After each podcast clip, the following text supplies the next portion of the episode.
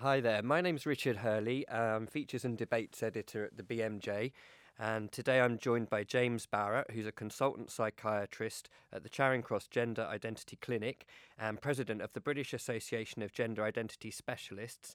And I'm also joined by a service user called Nina. And today we're going to be discussing um, some of the issues surrounding gender dysphoria and how trans people um, receive care in the NHS. Um, Nina, can you um, tell me about your experience with the NHS? Right. Okay. So I'll start off with G- with my GP experience. When I first approached my GP, um, I was worried that I wouldn't be taken seriously because it was relatively a new, um, you know, it was a new a new branch of medicine um, in their eyes, and I was also worried that my doctor, who I who I'd been with for all my life, would divulge this information to my family. So I had to ask um, for a different doctor just to be sure.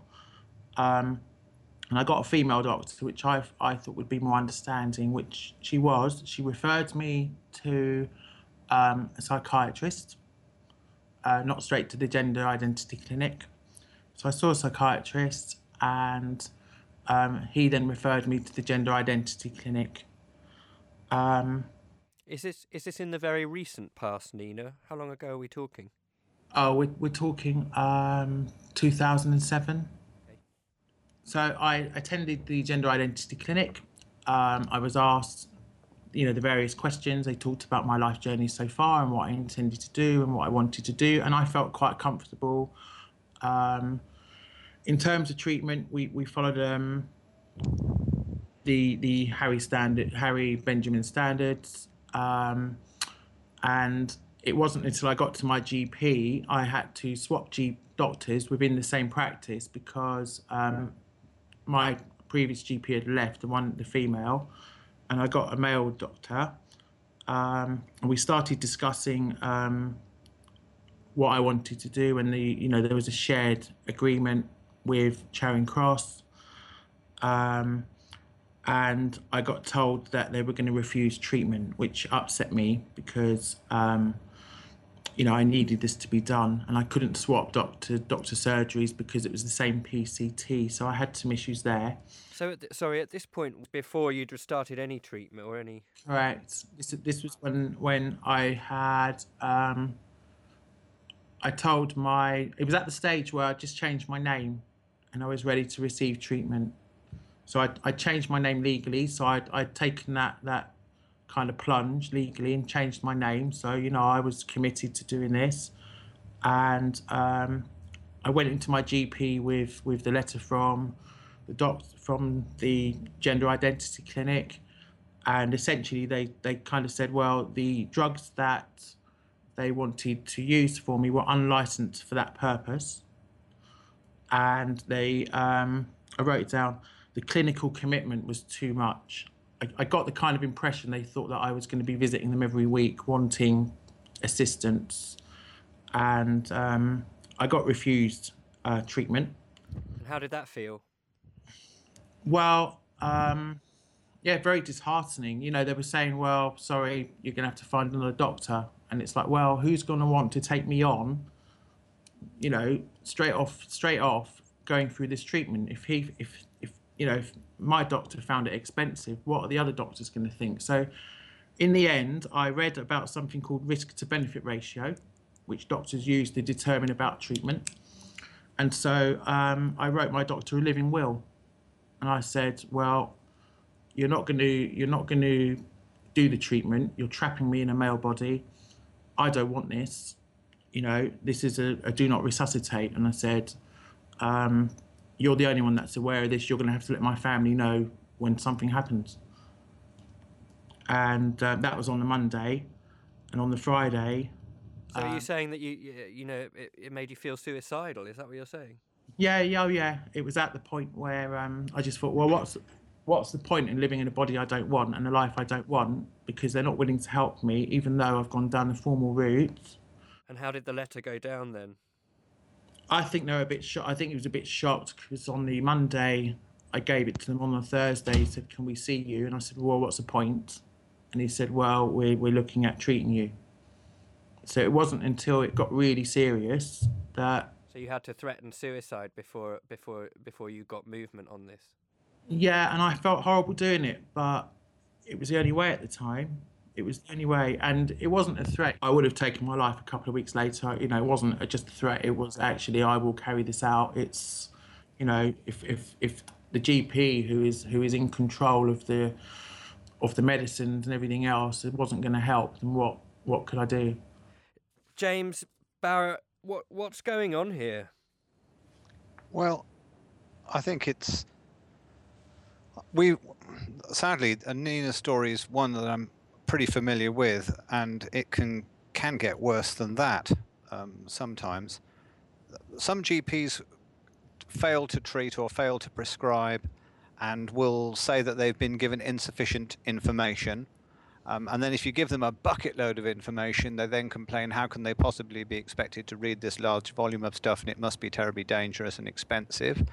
Um, some, I'm never sure whether to kind of admire them or um, or be horrified, but some are remarkably frank and say things like, "Well, it's you know it's against my religious principles to do this," or or a recent one about six weeks ago, um, we were trained to um, to treat illness, not to change nature. So I'm not going to be doing this.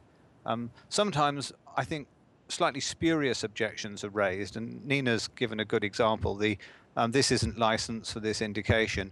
But the same GPs, of course, are, are pretty free and easy about prescribing hormones to regulate periods in women who've got irregular or heavy periods. But of course, the contraceptive pill isn't licensed as a period regulator, it's licensed as a contraceptive. And if they're using it as a period regulator, they're using it outside its licensed indication, and they usually don't don't mind about doing that. And there are countless examples of things being used uh, outside their licensed indication, and that are regularly done. So to, to sort of pick this as an example of, of, of something that all couldn't possibly be contemplated, you do get the very um, strong feeling that actually they feel uncomfortable for another reason that they're not willing to put a name to. What's the answer? Um, well, I think the GMC's recent pronouncement is probably going to be be very helpful. That it that it isn't reasonable to suggest that this is you know tremendously dangerous, difficult, complicated, or expensive.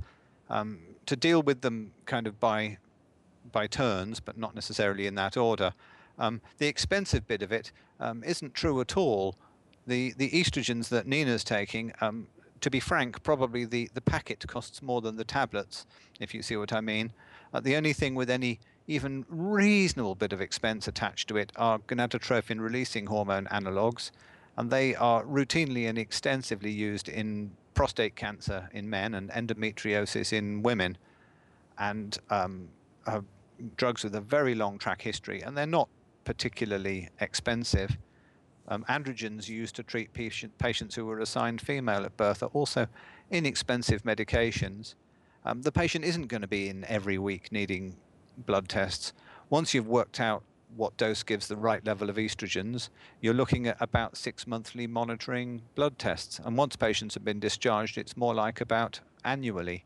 It's certainly easier than prescribing for somebody with a thyroid problem or diabetes, and they are the kind of thing that GPs are routinely doing with no difficulty at all. And as you've heard from Nina, who, who paints a, an extremely typical picture, actually, things tend to go really rather well, and you end up with somebody with a hugely improved quality of life who feels an awful lot better.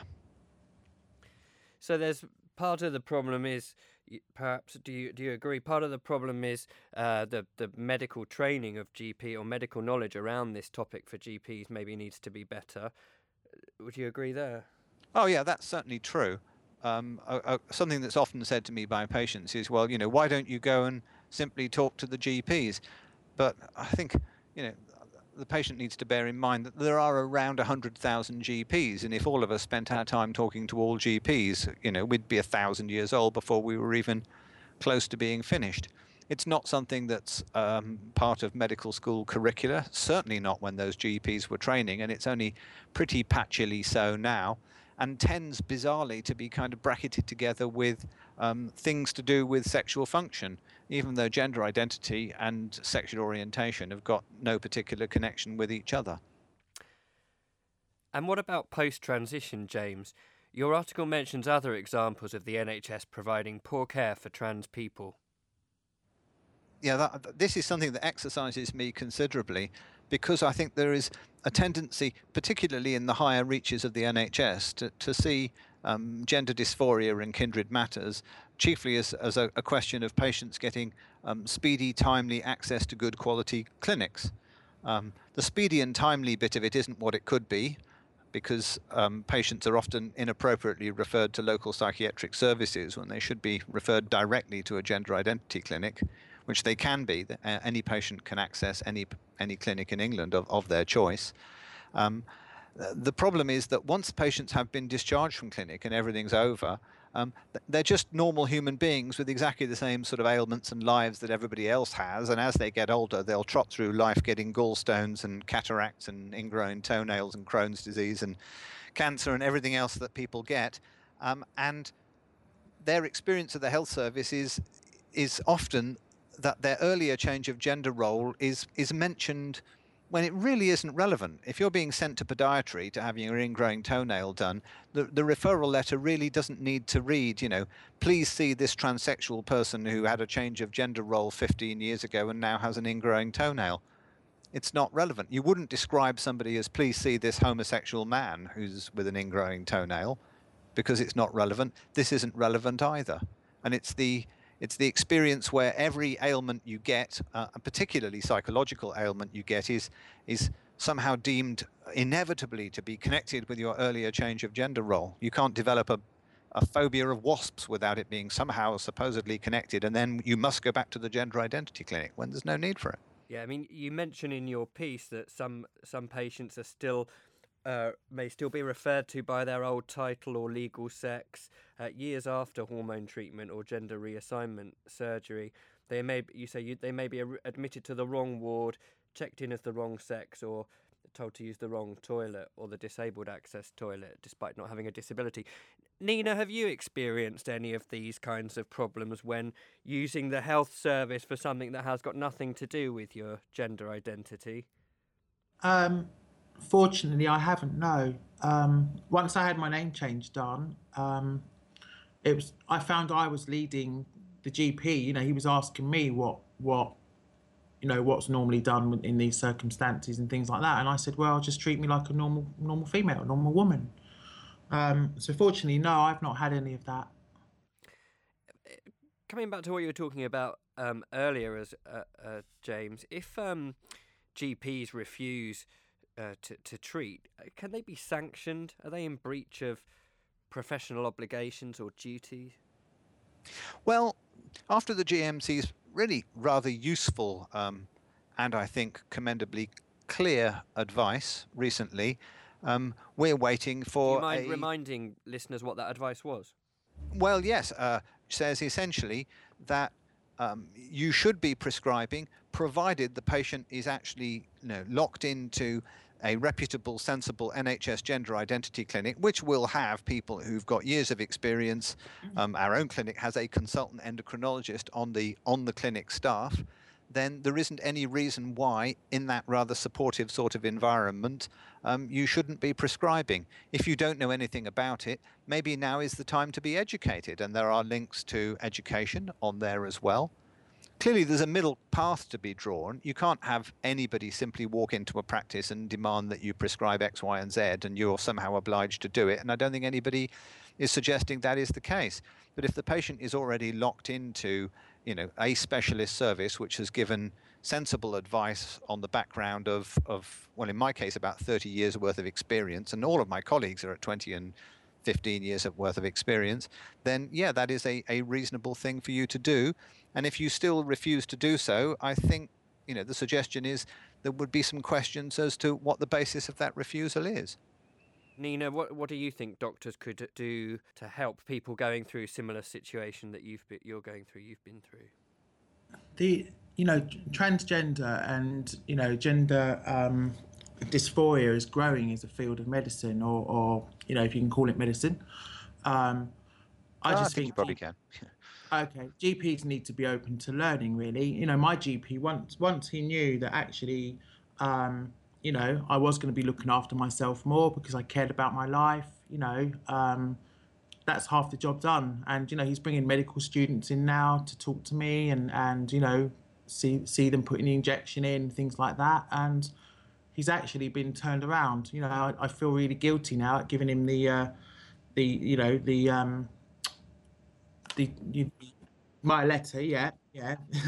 I feel really bad, but you know I had to do it, and actually he's he's turned around. He's actually open to learning, and you know, and I think yeah.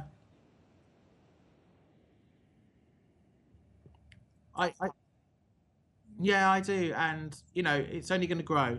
You know, the, the this part of, of the, you know, this branch of medicine is only going to grow. I think Nina's dead right. It is going to grow because the number of referrals to gender identity clinics globally, not just in this country, um, has risen sort of every year since the middle of the last century. Certainly, Charing Cross, where I work, the number of referrals has doubled every five years since 1966. And the kind of missing party here, in a sense, it would have been nice to have that person here, would be Nina's GP, because um, this is somebody who started off with probably fairly typical sets of concerns, not a malevolent person, but just somebody who's very, very anxious. And if I had a pound for every time that GPs tell me, do you know what, it went easier than I thought, and do you know what, this person who was a very troubled individual, and I was worried they'd get more troubled, and actually things have settled down hugely, and now they've got a job as a secretary and you know, or as a welder and fitter, um, they feel hugely happier. It hasn't been a huge amount of difficulty. You know, then I'd be a wealthy man because you know the idea behind treatment is that the patients end up better than they were than the, when they started that's the kind of basis of all medical practice and this is no different the reason we do what we do in gender identity clinics is because people do end up massively better than when we start for what has been a very low input in terms of financial cost and not a huge amount of GP time. I can think of very few things that offer such tremendous improvements in quality of life for so little investment. Well, thank you very much for joining us today, James and Nina.